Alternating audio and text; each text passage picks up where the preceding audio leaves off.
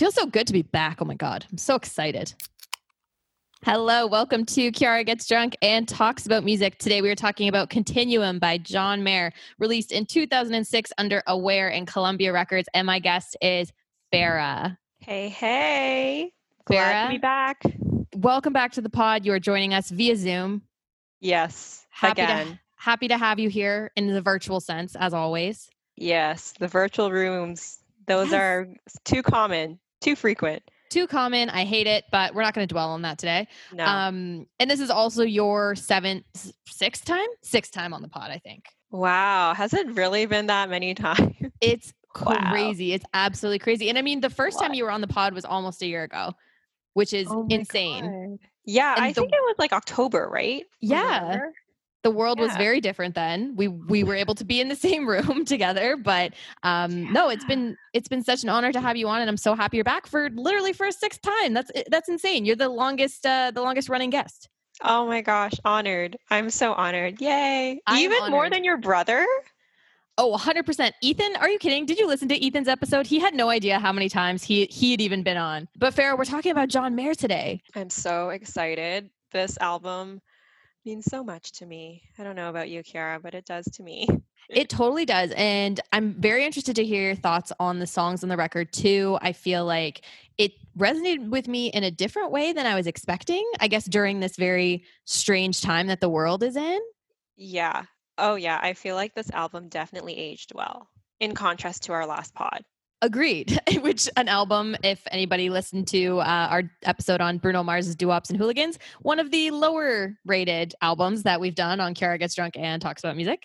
Yeah. Um, but go back and listen if you do want to see. We, we feel like we took a very critical approach with Bruno Mars. You know, we saw the good and the bad and the ugly, and we and we were very objective in our analysis. I exactly. Yeah, I I, think. think. so too. We love Bruno, but that wasn't his best work. The best was yet to come for him. Oh, Versace on the floor, man. Yeah. I feel like this album was like Versace on the floor, kind of, but I feel like John Mayer just whatever he puts out is like incredible. So Agreed. So talented, so talented. And speaking Mhm. of the man himself, what do you say, Farah? We go into uh, learning a little bit more about who John Mayer is and how he came to be the rock star he is today. Brace yourself.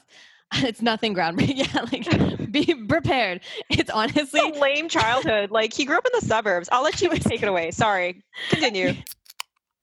John Mayer. He's an American singer, songwriter, and guitarist. He grew up in Bridgeport, Connecticut, which is probably the most vanilla place you could ever grow up.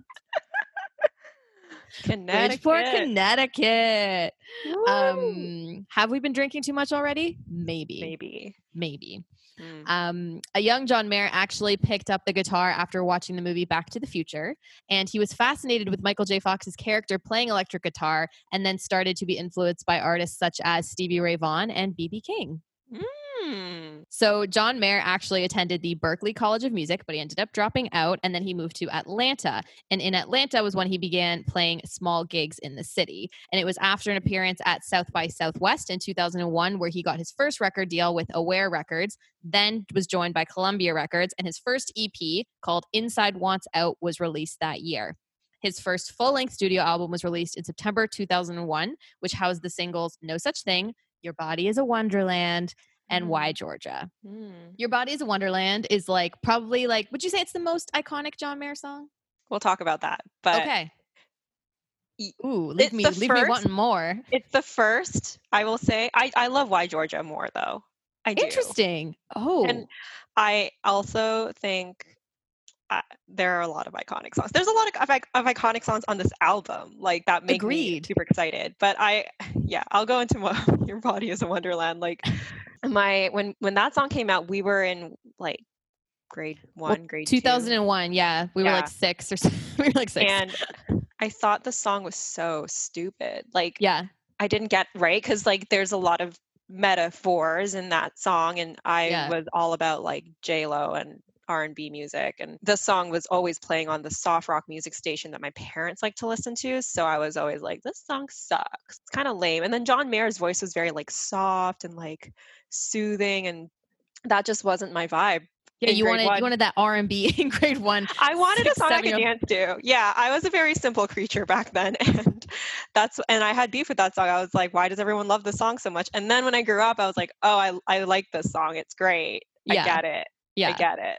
I remember really liking, maybe not when I was six, because I'm sure it was probably very inappropriate for me to be watching, but I do remember the video because it has Jennifer Love Hewitt in the video. Yeah, who he was seeing at who I think time, he was dating. Yeah. I mean, he had a lot of, John Mayer's quite the ladies' man. He There's, that's no surprise. He's got a long list like what Katy Perry, Jessica Simpson, Taylor Swift, Jennifer Aniston, Jennifer Yeah. Love Hewitt. I feel like he's, you know, he, he had quite the quite the roster, especially the, Jennifers. the Jennifers. Yeah, but mm-hmm. also another fan of the Jennifers, Ben Affleck. Yes. Bennifer forever. Bennifer forever, but not actually because No. Ben Affleck is also highly problematic in later recent events. Yeah. So good for you, J Lo. Hustle, girl, hustle. Okay, that was that was a bit of a tangent, but I'm just going to touch back on "Your Body Is a Wonderland" for a Yeah, brief let's go back. moment. Your Your Body is Body is a Wonderland. That was the song that gave John Mayer his first Grammy for Best Male Pop Vocal Performance. So it's obviously a very special song to him as well. Mhm. However, the album we're talking about today, called Continuum, is Mayer's third studio album and it came out in September 2006 following John's self inflicted break from what he called acoustic sensitivity, quote unquote. Mm. I'm using air quotes for our pod listeners who can't see me. And it was his foray into hip hop collaborations with people like Common and Kanye West. So during the time he spent on Continuum, he was collaborating with a lot of hip hop artists and experimenting with integrating that into a part of his sound. This album had five singles Waiting on the World to Change, Belief, Gravity, Dreaming with a Broken Heart, and Say. And the album debuted at number two on the Billboard 200 chart and to date has sold over 5 million copies globally. It was nominated for three Grammys that year, including Album of the Year, and it won two Best Pop Vocal Album and Best Male Pop Vocal Performance for Waiting on the World to Change. And that is Continuum. Mm-hmm. Any questions? yeah, no, I, I mean, I don't have any questions, but this album was really good. Um, and we'll talk a little bit more about the songs, but I feel like now that we're kind of at the age that he was probably when he wrote these songs and he was recording these songs, I Mhm. kind of understand it a lot more because he talks a lot about, like, you know, he talks about heartbreak and stuff, and that's all great and all, but yeah. He talks about his position in the world like in waiting on the world to change stop this train you know and i feel like that those songs resonate with us a little bit more especially at a time like this in a pandemic because we're literally sitting indoors waiting on the world to change like waiting for a vaccine we're waiting for things to happen we're growing we're you know people are making life decisions or they're being sped up or slowed down by the pandemic and like stop this train is kind of that song dedicated to growing up and saying i want to stop this train i want to stop growing up and i feel like this definitely hit it struck a few chords if you will I when you so side note for our listeners, Farah did send me a text message that said this album really stuck a chord with me, and then in parentheses she wrote pun in, pun not intended. because And it he's mi- a guitarist i'm lame I it might have been the greatest joke I had heard all day. I was like, God bless this woman. I'm so excited to have her back on the pod. thank you thank you i'm here all day So, because we're talking about John Mayer today, our drink is very fittingly named after another John, John Collins. Actually, I don't know if it's named after anybody, but it's called the John Collins. We'll just we'll just say that maybe perhaps one day there was a bartender way back when. I should know that really as the host of this podcast, but that's it's not okay. important. It's not important. Anyways, Farah and I made ourselves a John Collins tonight. And if you would like to make one for yourself, possibly listen to Continuum at the same time, all you will need are two ounces of whiskey, one ounce of lemon juice, one teaspoon of simple syrup. Combine those ingredients in a shaker filled with ice. Pour it into an old fashioned glass. Add two ounces of club soda. And if you desire, you can garnish with a maraschino cherry and an orange slice. Mm, And Farah, yeah. how are you enjoying your John Collins? You know what? It was a little too sweet at first. I put a little bit too much simple syrup because I'm not sweet enough uh, as is already, as you can kind of tell. So I was like trying to make up for it with a drink and She's spicy, folks. She's spicy. spicy, exactly. And then I was like, hey, this sucks. So then my roommate was like, just add more whiskey. And I was like, whiskey. All right. Club soda." Thursday. Thursday. I actually thought that you chose the drink because John Mayer has that song. You know that song that goes whiskey, whiskey, whiskey. What? Yes, off of um, Born and Raised. Yes, and I thought you chose that. I thought you specifically chose a whiskey drink because of that song. So I was like, yeah, whiskey, okay, doing it. We're doing the John Mayer, the John Collins, whatever it's called.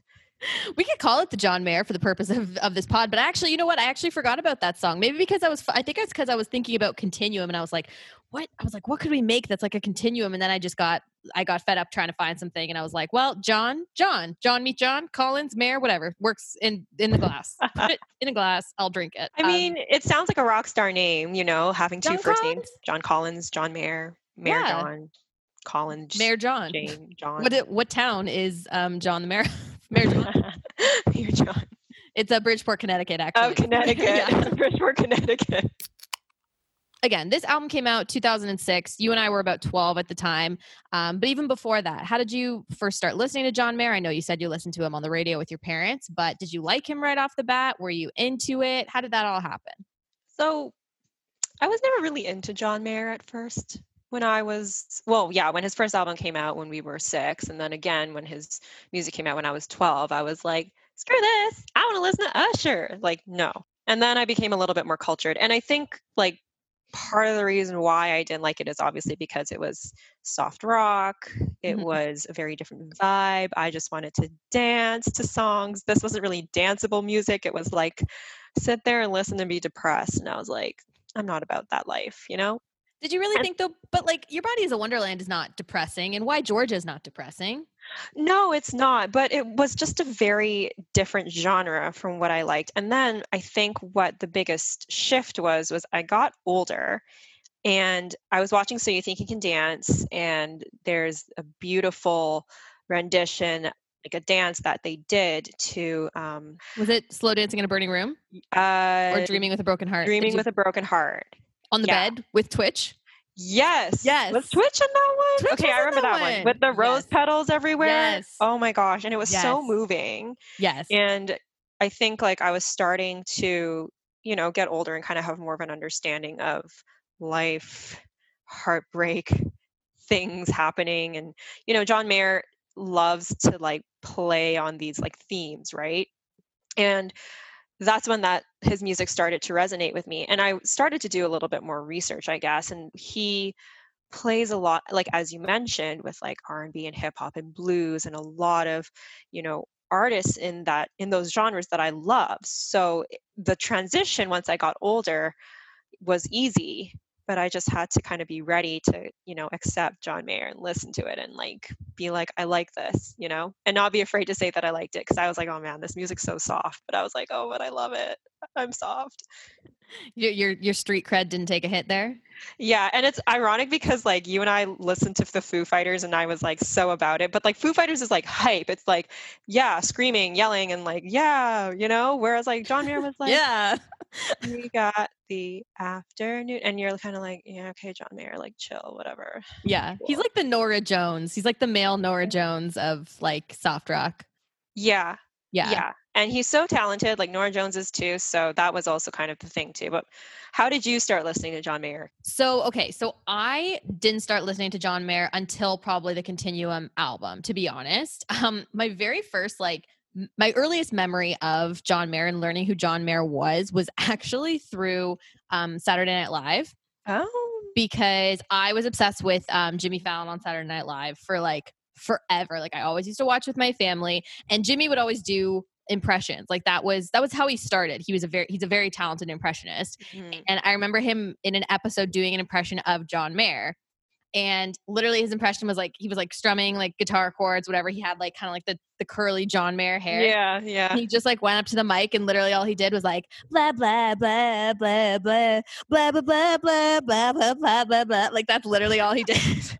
Because that is what John Mayer sounded like to me as a six year old. I was like, this is stupid. This is boring. I didn't have enough exposure to John Mayer to know that that impression was actually accurate, but it made my mom howl. Like I remember watching her watch it and she was like, This is spot on John Mayer. That's when I started to discover more about him because I was like, Well, I want to hear what he actually sounds like and like give this guy the benefit of the doubt. Probably heard Your Body is a Wonderland in and around that time, but like didn't know, like I didn't make the connection, oh, it's John Mayer and that's the impression and this song is very sexual. Like I my six year old me went right over my head. Definitely not appropriate for for that age. Um Yeah. But then the Continuum era was different. It's so funny. I'm so happy you brought up So You Think You Can Dance because Mm-hmm. that show shaped so much of my music taste because I was a dancer at the time and watching that season where they did Dreaming with a Broken Heart, they also did um They did slow uh, dancing in a burning room too. I Slow. Dancing in a Burning Room. And then there was like a, the season before, they actually did solos to Waiting on the World to Change. And so I was like, I, was all about it and started listening to the album and I ended up uh, downloading the album. Um, and I kept up with them after that. So the album that came next was Battle Studies. Battle Studies. I think so. And then it was Born and Raised. born and raised. Yeah, And then uh, Paradise Valley, I think, is the most recent one that he's got in there. Um, love that album. I love it all. yeah oh he's he's so talented and i think that's like my vibe with john mayer is um even though i might not have followed his career as closely after continuum um i still appreciate and really like the music that he plays and i love when he plays award shows because like he can shred and it looks so like it looks so effortless right and i feel like that's a true a true sign of an amazing guitarist i remember my dad always talking about how prince is like one of the all-time best guitarists in the entire world but when Mhm. you watch Prince play, like if you go back and look at old clips, he just does it like it's nothing. Like it's like he's just like he's like, oh, whatever, I'm just gonna play this chord or do this thing, and he doesn't even like try. But it Mhm. sounds amazing. And my dad was like, "That's how you know when someone's really good at guitar is when they can make it look easy. When a- in actuality, what they're doing is like insanely hard." it weaves from him being like a rhythm guitarist to a soloist and i mean yeah the one performance that really stands out in my mind is actually michael jackson's funeral when he played human nature on the guitar and he just he, it's like he made that guitar sing and you were like singing along as like you know like nothing because it sounded you know so good and so smooth He's definitely one of the most like talented Mhm. singer, songwriter, guitarists out there for sure. Yeah. And like we were saying at the beginning too, I think uh, this record was interesting to listen to in 2020. You know, 14 years later after after its release, and Yeah. making connections that I didn't expect to be making. And I think that's also the sign of a great uh, a great record when you can keep listening to it over and over again in totally different times with unprecedented circumstances like the pandemic, um, Mhm. and appreciate it that much more. Yeah we grew together Grew grow together. together type love Absolute grow together type love. Exactly, Mhm. exactly. Yeah. Well, on that note, Farah, what do you say we start getting into the songs, yes get into the let's do it. details, the Into nitty gritties? oh yes What's the song that you love off this record? Where do you want to go first?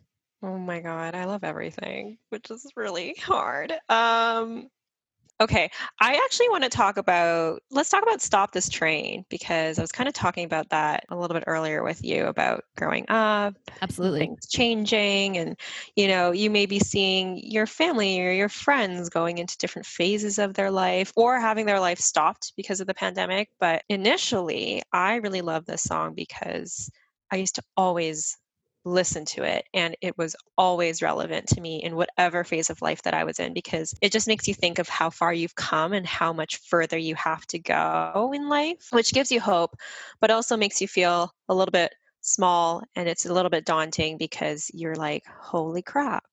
and when I was 16, I was like, I'm going to graduate high school in a year or so. And then, you know, you think, oh my God, like my life is changing. I'm so old. And then you get to university and then you're like, oh my God, I'm in university and like I moved away from home. Or you, you don't, whatever. You're, you're in school and you're like, I have to find a job or maybe I don't. And like, this is how far I've come. And I'm now in my 20s. And you're like, damn, I can't stop growing up, but like, this is what it is. And then now you turn 26 or 27 and you're like, well, damn, Yeah, you're like shit. why was I worried? Like, here I am. Like, uh, shit, fuck shit now. You're like 30 is like right here. 30 is like approaching, and we're all just like, ah, stay away, stay Yeah. and and aging is not a bad thing. I definitely at have gotten caught up in that too, where I'm like spiraling and I'm, you know, having like three quarter life crisis crises in a year because I'm like, shit, like 25, 26. Wow. He sings about talking to his dad about it, and that really struck a chord with me too. I need to stop saying that. Um, That's gonna be the pun of the episode. It really Pun of the a chord with me. episode. Yeah.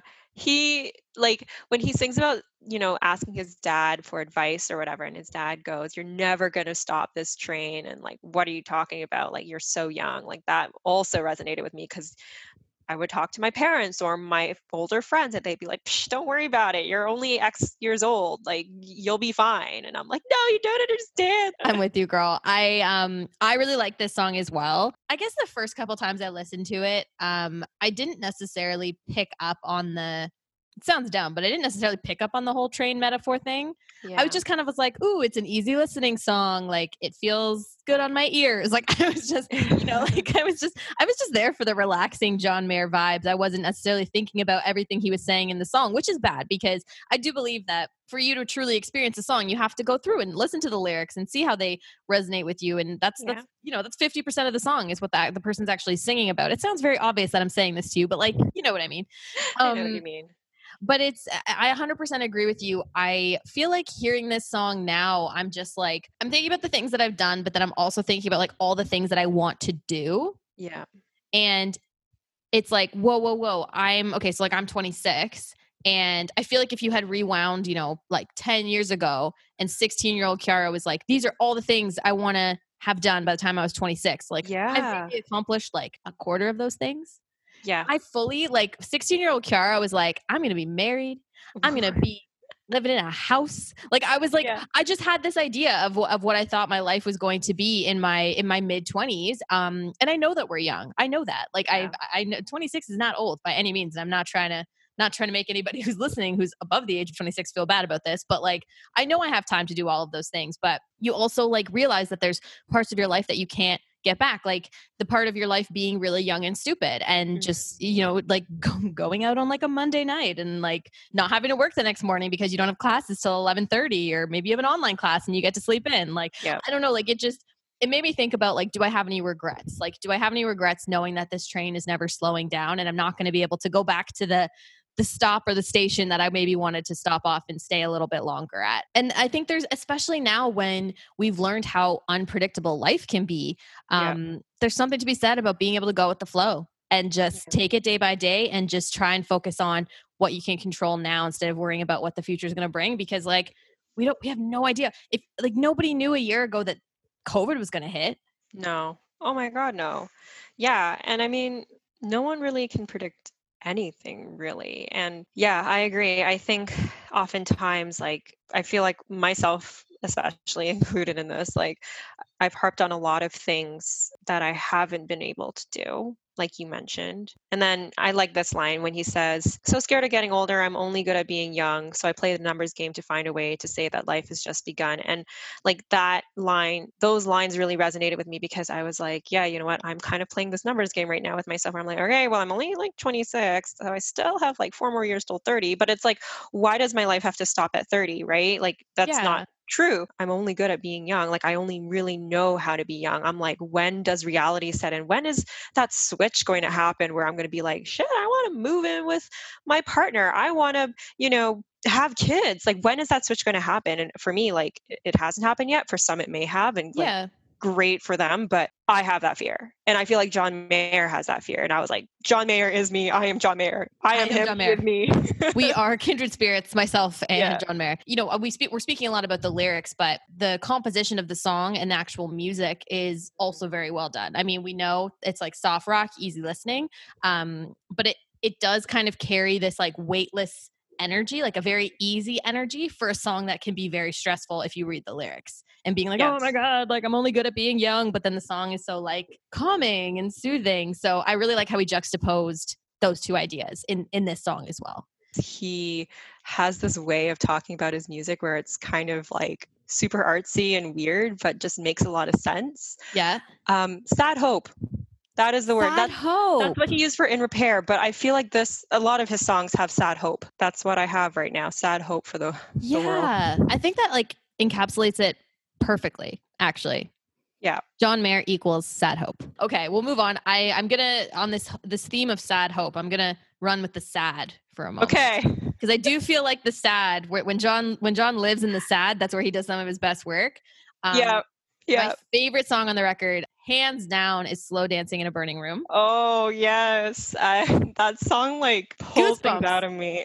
Oh, yeah. goosebumps. And even just like the very beginning like that that like riff at the beginning it's like do do do Yeah. do do do do do do and as soon as i hear that i'm just like oh my god. Like i'm just like it's happening. It's happening all over again. I'm reliving it. I'm reliving it. Like yeah it's just it's it is it does kind of have a sad hopeful sad hopeful sort.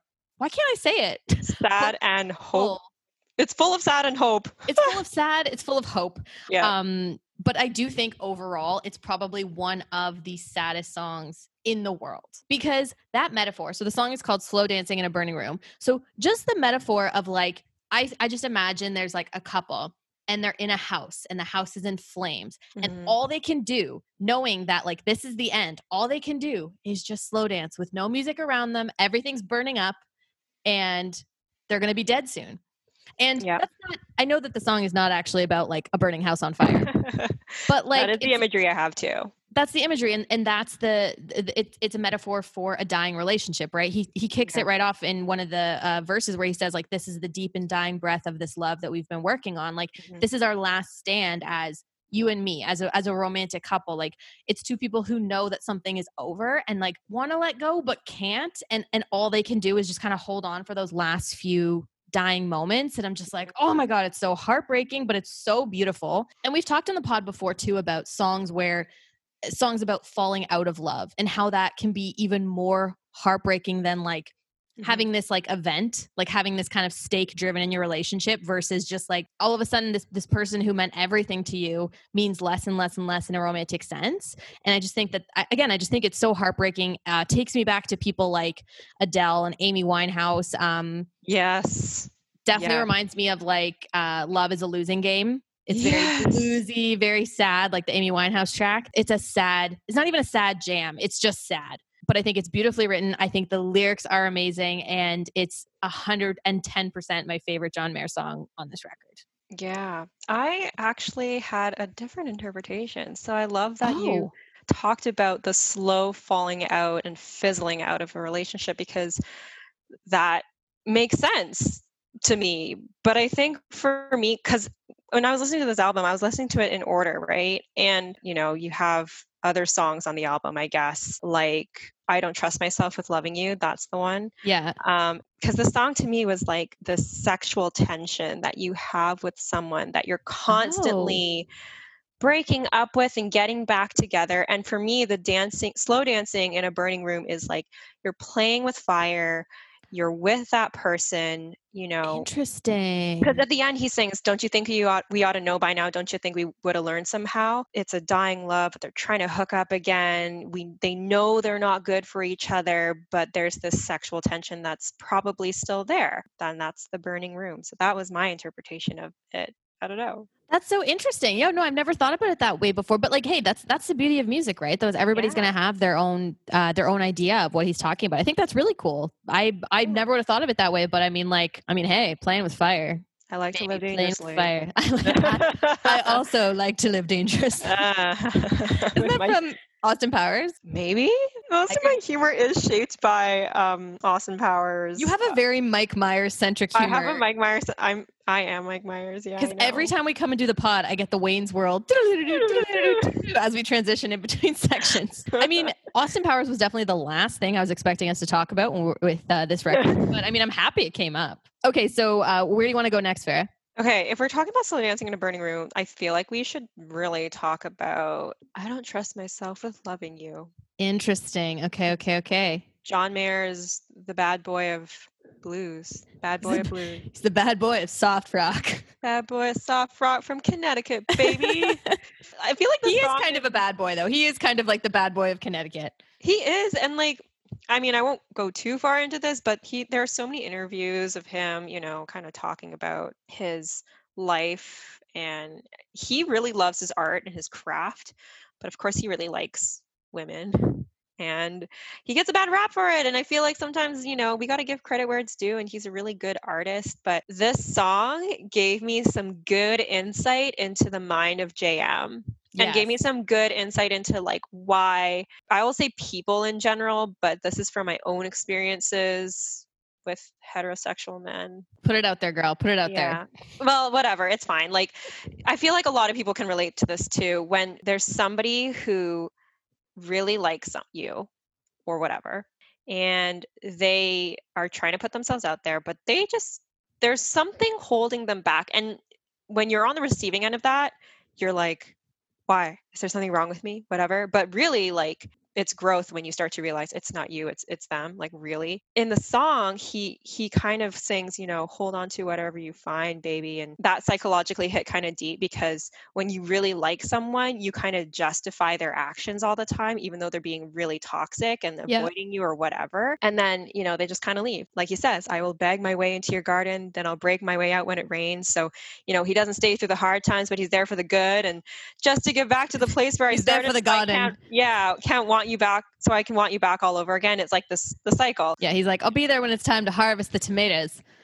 but as soon as harvest season's over, out of there. i'm out of there As yeah soon as the leaves start to change, girl. Yeah. Yeah, exactly. So I that's why I really like this song. And I mean, of course, musically it's really great too. It's just very different sounding, if you know what I mean. Like different for John Mayer, or just different overall. Overall, I feel like maybe it's different for me because I obviously listen to different types of music. This song is different for me. I don't trust myself with loving you. I just really like this song. I have to say, I have a very similar interpretation of this song, but I added it to my list of songs that I don't love. Oh, Actually. interesting. The reason being is because I feel like I'm just over the idea of songs where guys are like, like warning a, a girl, like, baby, like, you don't want to get involved. You don't want to get all up in this mess. Like, you can't save me. I'm a bad, the bad boy of Connecticut. You know what I mean? Like, I get kind of sick of that sometimes. When when you were here last time, we talked about Bruno Mars and he's got the song Yeah. "Run Away." Like, Mhm. run, run away from me, baby. Like, don't stay too long. Like, I'm lady man, ladies man, and you're just gonna get hurt in the process. I feel like I've just had too many, like, similar to you. I'm like, I've just had really shitty experiences, particularly with like online dating, mostly too many shitty hinge experiences with guys who are just like who, who are like that where it's like oh like you don't want to get involved with me because i'm i'm this person and like i don't like, to, get too attached i like to live dangerously and i'm just like oh my god then why are you on Oh. hinge like Yeah. come on here then we don't need you like bye felicia um you literally bye, Felicia. literally but i'm also like i'm a grown-ass woman like i can make my own decisions and if i like you enough and i want to talk to you and possibly go on a date with you and enter into a relationship with you like don't try and influence me like i'm smart enough to make my own decisions like i'll be the judge of that and it's kind of like i guess i'm treating it like a cop out and again this is where like my dating experience is coming because it's so easy for you Mhm. to tell somebody like no like this isn't the right time or i have things i have to work on or i'm really busy Yeah. with work and those are valid excuses. I respect that. If you are honest about that, I respect that. But I think sometimes people use it like facetiously because they're just like, well, this is an easy way for me to get out of a relationship with this person. There is a line that I do actually really love, even though overall the song I it's I'm not crazy about. The line I love is who do you love, me or the thought of me? And he repeats Ah. that a couple times where he's like, me or the thought of me, me or the thought of me. And I'm just like, true. I mean, that's deep, man. Like. John Especially- Mayer hitting all the spots. This album was a lot of emotional labor. I'm not gonna lie. Hundred percent it was hundred percent. And it's like it's pretty cathartic in a way too, because it also Yeah. got me reflect like thinking and, and reflecting. And I was just like, damn, like, did I actually like this guy or did I just like the idea of him? You know what I mean? Like I was like, huh, okay, John Mayer, I see you. I see you. I see you, Bridgeport, Connecticut. So like overall, yes, I don't think I'm gonna. I'm, I'm not gonna put this song on the list of songs that I love. It's not like a, you know, hate with the fire of a thousand suns, but I don't love it. yeah, and I was even thinking about that messaging too. I was like, why does the song? I think that's the song hits kind of deep because I'm kind of masochistic when it comes to my music. I'm like, oh my god, this reminds me of a shitty experience. But like John Mayer just like gets me, you know. And on top of that, I mean, like musically, the way the song is composed is amazing. Like the way he kind of works with the warped guitar and then Yeah. the um the horns in the end um i definitely appreciated that because you know it's mostly like him and his trio or whatever so this one had a little bit more layering to it but yeah 100% i i hear you with the song's a little bit triggering for some of us of past relationships that have not gone well If anything else, John Mayer is telling the truth, hopefully. Is it I don't know him personally. yeah i know it's almost like eh, he's is it more excusable because he put it in an art form you know like he's still a dick but at least he sang and at least it has a cool tune and he tied a ribbon on it whatever I mean, that's more than I can say for the guys that I date off of Hinge. So yeah. Um, but let's let's go back. I'm gonna go back to a song that um I had a very positive reaction to, um, which is "Waiting on the World to Change," Mhm. which Mhm. was interesting because I think I listened to this song so much back in 2006 that I got sick of it. And I was like, over it and it was Yeah. everywhere and it was just i had enough of it and i didn't want to listen to it anymore and then when we decided we were going to do continuum i was like shit i gotta listen to waiting on the world to change again and i wasn't really looking forward to it. It opens up the album it's the first song that you hear and i was just a little bit like really john mayer? Like really? You have this great record with all these heart-wrenching songs like dreaming with a broken heart and slow dancing in a burning room and gravity and stop this train and you're gonna open it with fucking waiting on the world to change? Like i was just i was like almost mad about it before it even started no i know i was like i was chose coming the album. I was I know I chose the album, but I forgot. we forgot this was the first song. Anyway, so he it opened it opened up, Trojan horse, you know, waiting on the world to change. Look at us in our sad hope, and then heartbreak. Exactly, exactly. So that, but but but listening to it now, in this context of 2020, I was like, like you were saying in the beginning, I was like, holy shit, like this is so relevant nowadays, like way more relevant than I feel like it was in 2006. And he was almost ahead of his time by speaking about um, how disempowered you can feel as a citizen of the world today. Yeah. And it's funny because again, with this sad hope feel, it's got a very upbeat rhythm. There's like some plingy, like xylophone, like do do do do do. Yeah. like xylophone action Yeah. in there. And if you strip away the lyrics and you just had the music, you wouldn't know that it's very politically charged. Um, and it's it's a song essentially about discontent, feeling discontent with the ways of the world and getting impatient, waiting for things. And in in 2020, like I'm getting impatient with so many things, and so I feel like a lot of other people are like we're impatient for Trump to lose power. We're Yeah. impatient for people to defund the police. We're impatient for equality that that people are still fighting for, that we're still fighting for among BIPOC and LGBTQ plus people. We're we're fucking impatient, waiting for people to put on their goddamn masks when we've asked them to like ten thousand times already. So it's very frustrating. It carries that air of frustration, and again, in feeling like sometimes we don't we can't do enough just as one people. He says we feel like we don't have the means to rise above and beat it. And one person can make a change. We've seen that in history but Mhm. it's a long journey to get there. And like we're i think young people and millennials have felt so um empowered during this time to speak up and use mediums like social media to have their voices be heard and i think that that's been amazing again the lyrics really speak to me so when he says when you trust your television what you get is what you got because when they own the information they can bend it all they want and i'm just like mm. man like that's basically fox news that's fake news Sings it too, yeah, because he he kind of like drags out the notes. Because when they bend the information, and he goes, "Oh," and Yeah. then he they can bend it all they want. And it, I agree, like it's so true. It's the Fox News. It's literally like sometimes it's social media too, where you see you know people saying things that are horrible.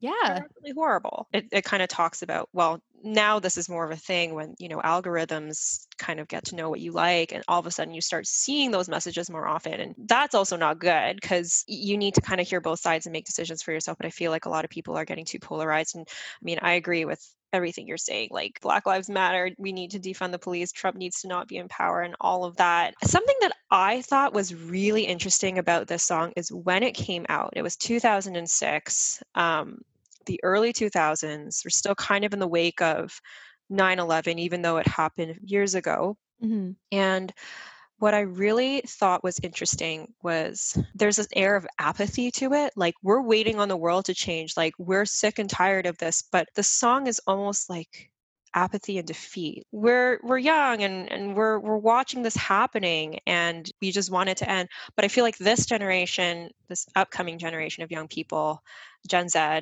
Gen Z, um, they're a lot less apathetic about it. They're like, we're afraid to, you know, kill a spider, but we will fucking defund the police and protest, you know? But then at the same time, like, was our generation, because I feel like this is kind of encapsulating us as well. Were we really that apathetic? Like, not really. Like, you're seeing a lot of songs come out, like Green Day's American Idiot, Black Eyed Peas, Where's the Love, the, ch- Mhm. the Chicks, as they're now called, Not Ready to Make Nice about George Bush and the wait they're just called the chicks the dixie chicks are just called the chicks Yes, because I think the term Dixie has some sort of ties uh, towards slavery. Anyway, a tangent, but I feel like, yeah, he's thinking about being apathetic about this and just being like, all right, we're, we're waiting. We, we want our neighbors to come home from war. But at the same time, like there were other millennials out there who were making music and who were trying to protest and talk about these things. But you know, maybe it wasn't as seen because now we have social media and it's a lot more prevalent. Oh, there's a good line in the song. It's hard to be persistent when we're standing at a distance. And I think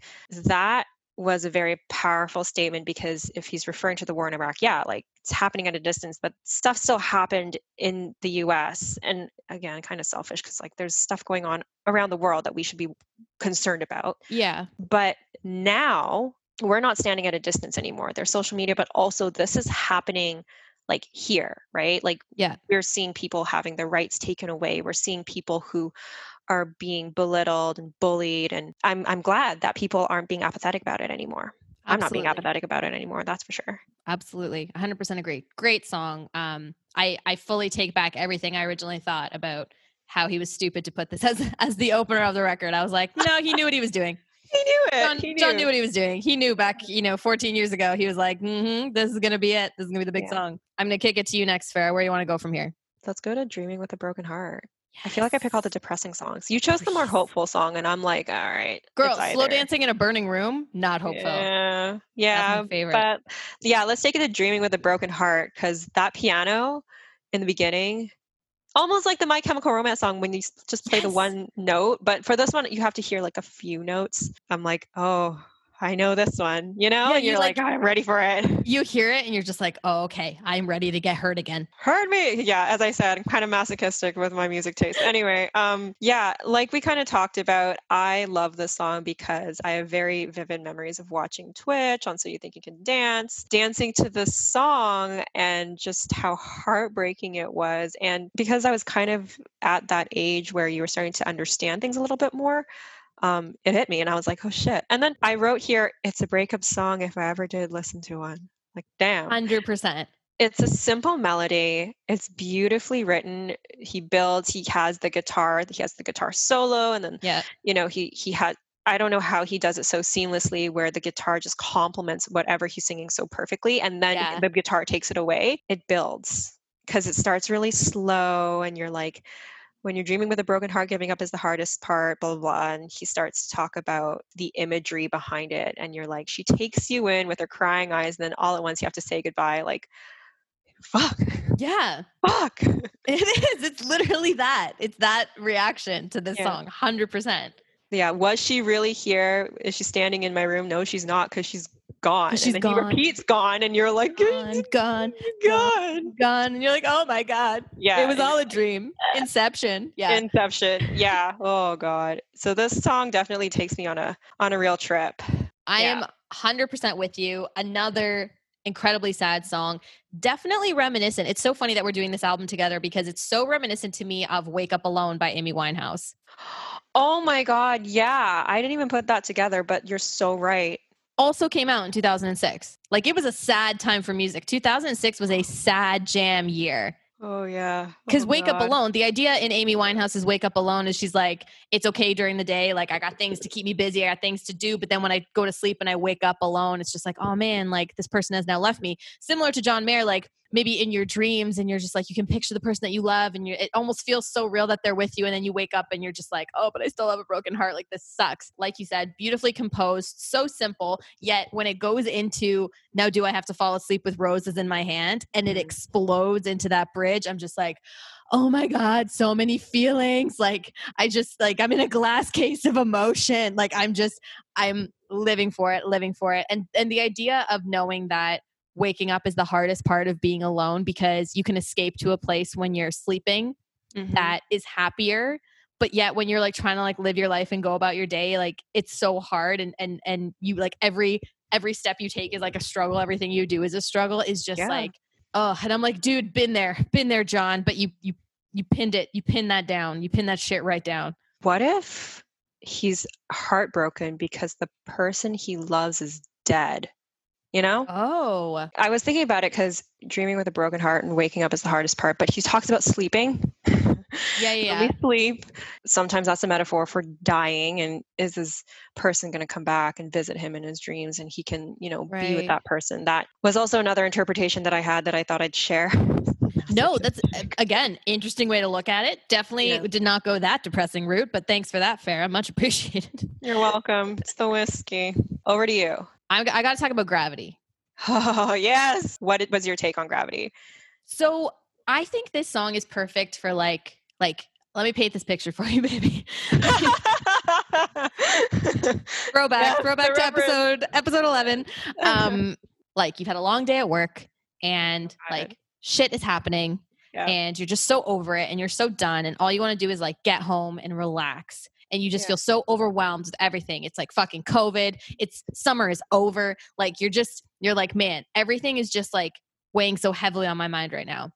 This song is perfect for that exact moment when you've had a long ass day and you just want to wallow for a little bit. You want to be sad and you want to let that heaviness really take over you because the whole the whole backbone of this chorus is gravity wants to bring me down. Everything is working against me. Gravity is a force that we have no fucking control over. And yet it is also working against me and it's just pushing. It's just pushing, it's pu- pulling me down into the depths of the earth. And the guitar that he uses in this song too, like it's it's very very bluesy, very Motown. It suits the energy of the song absolutely perfectly.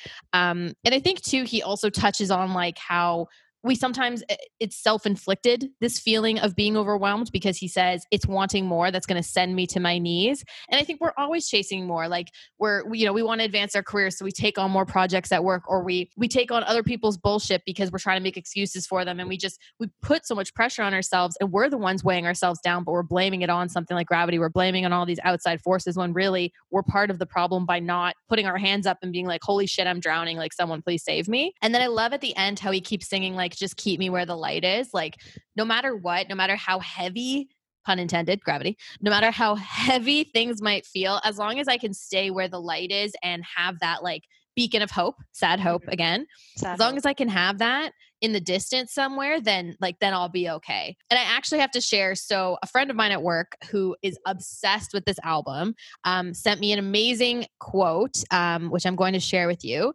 Uh, a quote from John Mayer, which he he talked about when he was writing Gravity. John Mayer said.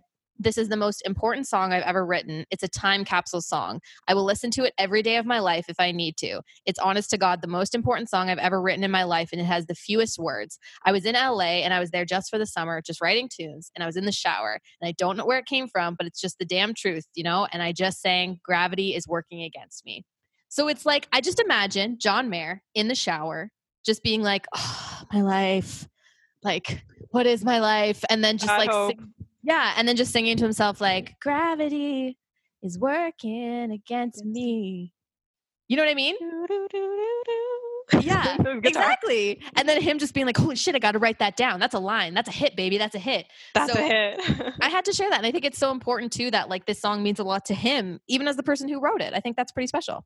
Yeah, I think that is, really special. And it's so funny that you talked about that imagery of coming home from a long day of work and just sitting down because because that's also how I imagine this song because it it's it's everything. It's um being sad about something, it's being overwhelmed, it's not having enough mental space to take care of yourself, and you're trying to keep yourself where the light is, which is your hope, your sanity, whatever you want to interpret that as. And and you know, you kind of have to surrender to it too. Like he says, you know, stay the hell away from me, but it's all around you. Like ironically, it's gravity, it's like all around you. You can't escape it Yeah. a part of me also kind of interpreted this as you know a part breakups again talking about breakups but because a lot of his music kind of relates to love and relationships it's basically a song talking about how you're just kind of there in your sadness and you're like stay the hell away from me but you, you can't it's just you know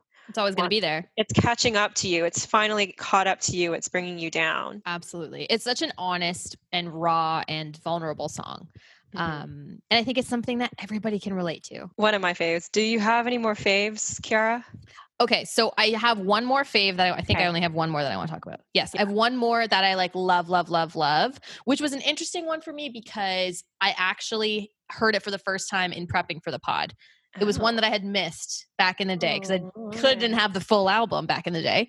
Oh. Um, but I believe it's the very last song on the album. I'm gonna find another you. Oh, okay. I really like this song. To me, it gives me like Sam Cooke vibes. So like very old school Motown. Clearly a song about getting broken up with and trying to move on, but he does it in a very empowering way. So he says, You take your sweaters, you take your time. You might have your reasons, but you'll never have my rhyme. I'm going Mhm. to sing my way away from the sing my way away from the blue.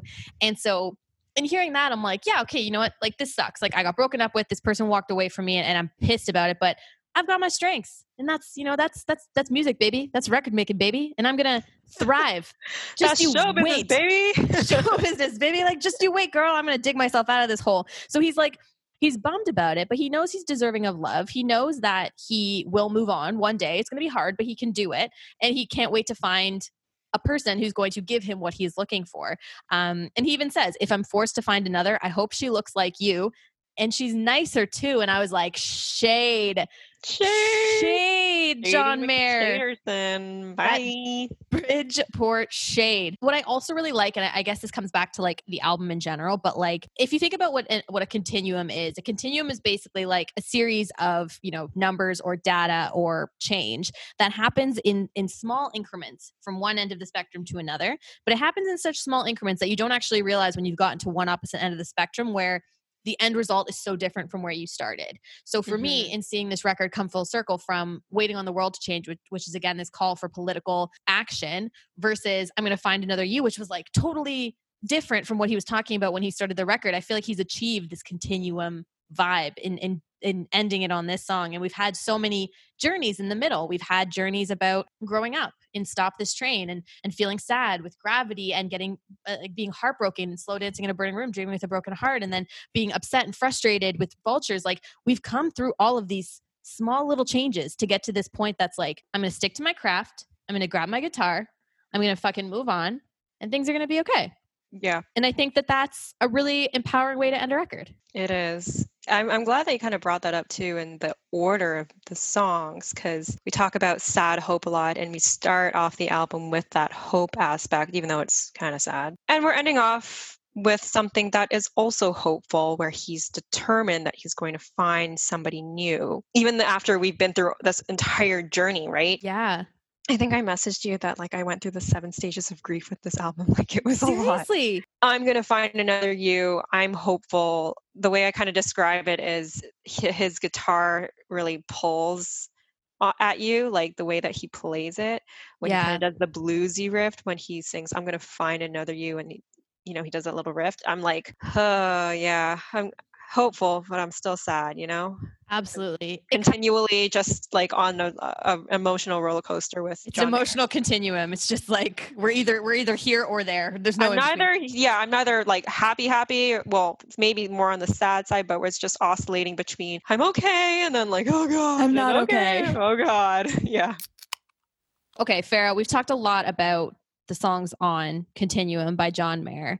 Um, at this point in the podcast we need to rate the album out of five john collins cocktails. So Oh my God. can you leave me with your your last closing thoughts your closing arguments if you will on why you think continuum is either a great record or a not so great record and how many cocktails you would give it out of five I think we all know what's coming because I got a little obsessive about this album. And I'm sorry I took everybody on this like journey with me and, you know, and I've seen him don't ever apologize for the journey don't ever apologize It- okay. don't stop I will train. not. don't stop the No, train I'm not stopping the train. That was my train going off, girl. Like, damn. But anyway, off the rails it was going i was going off the rails that was a really good fun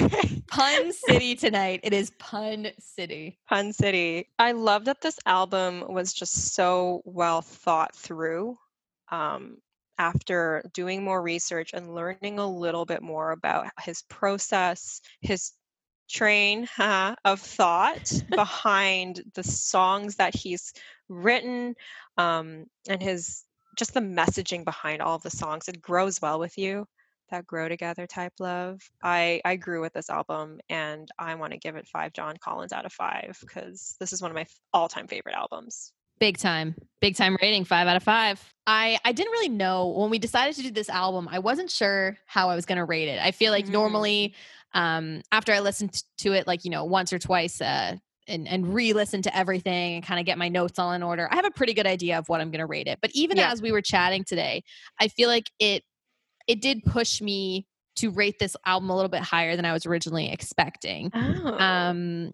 oh interesting I do think that in speaking to you and seeing how much this, this record means to you and how in light of everything that's going on right now, how much, how relatable it is.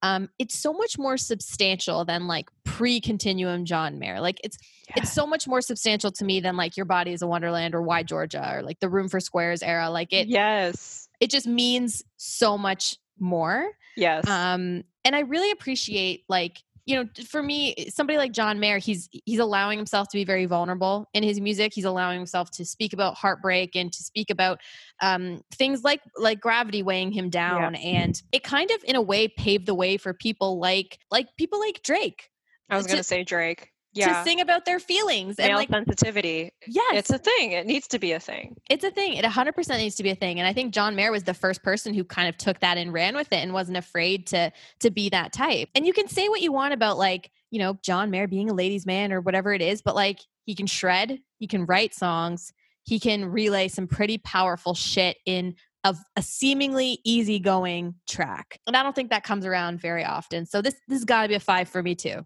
got to yeah. be a five. I, I, I couldn't sleep tonight. I couldn't dream with a broken heart tonight. I would be dreaming with a broken heart if I gave it less than a five. Yeah, thank you. I appreciate that. And you hit the nail on the head. Like the albums before this were good, good, but I feel like we kind of saw the more mature John Mayer where he's starting to realize things and starting to realize that his life is finite his life is meaningful and you know he starts to put a little bit more meaning and meat behind his music and that's what makes this kind of a masterpiece well, look, Farah, I really appreciate you chatting with me today, coming on via Zoom to talk about this um, album. And uh, as always, love your inputs and uh, how much research you put into the the record. thank you so much for doing that.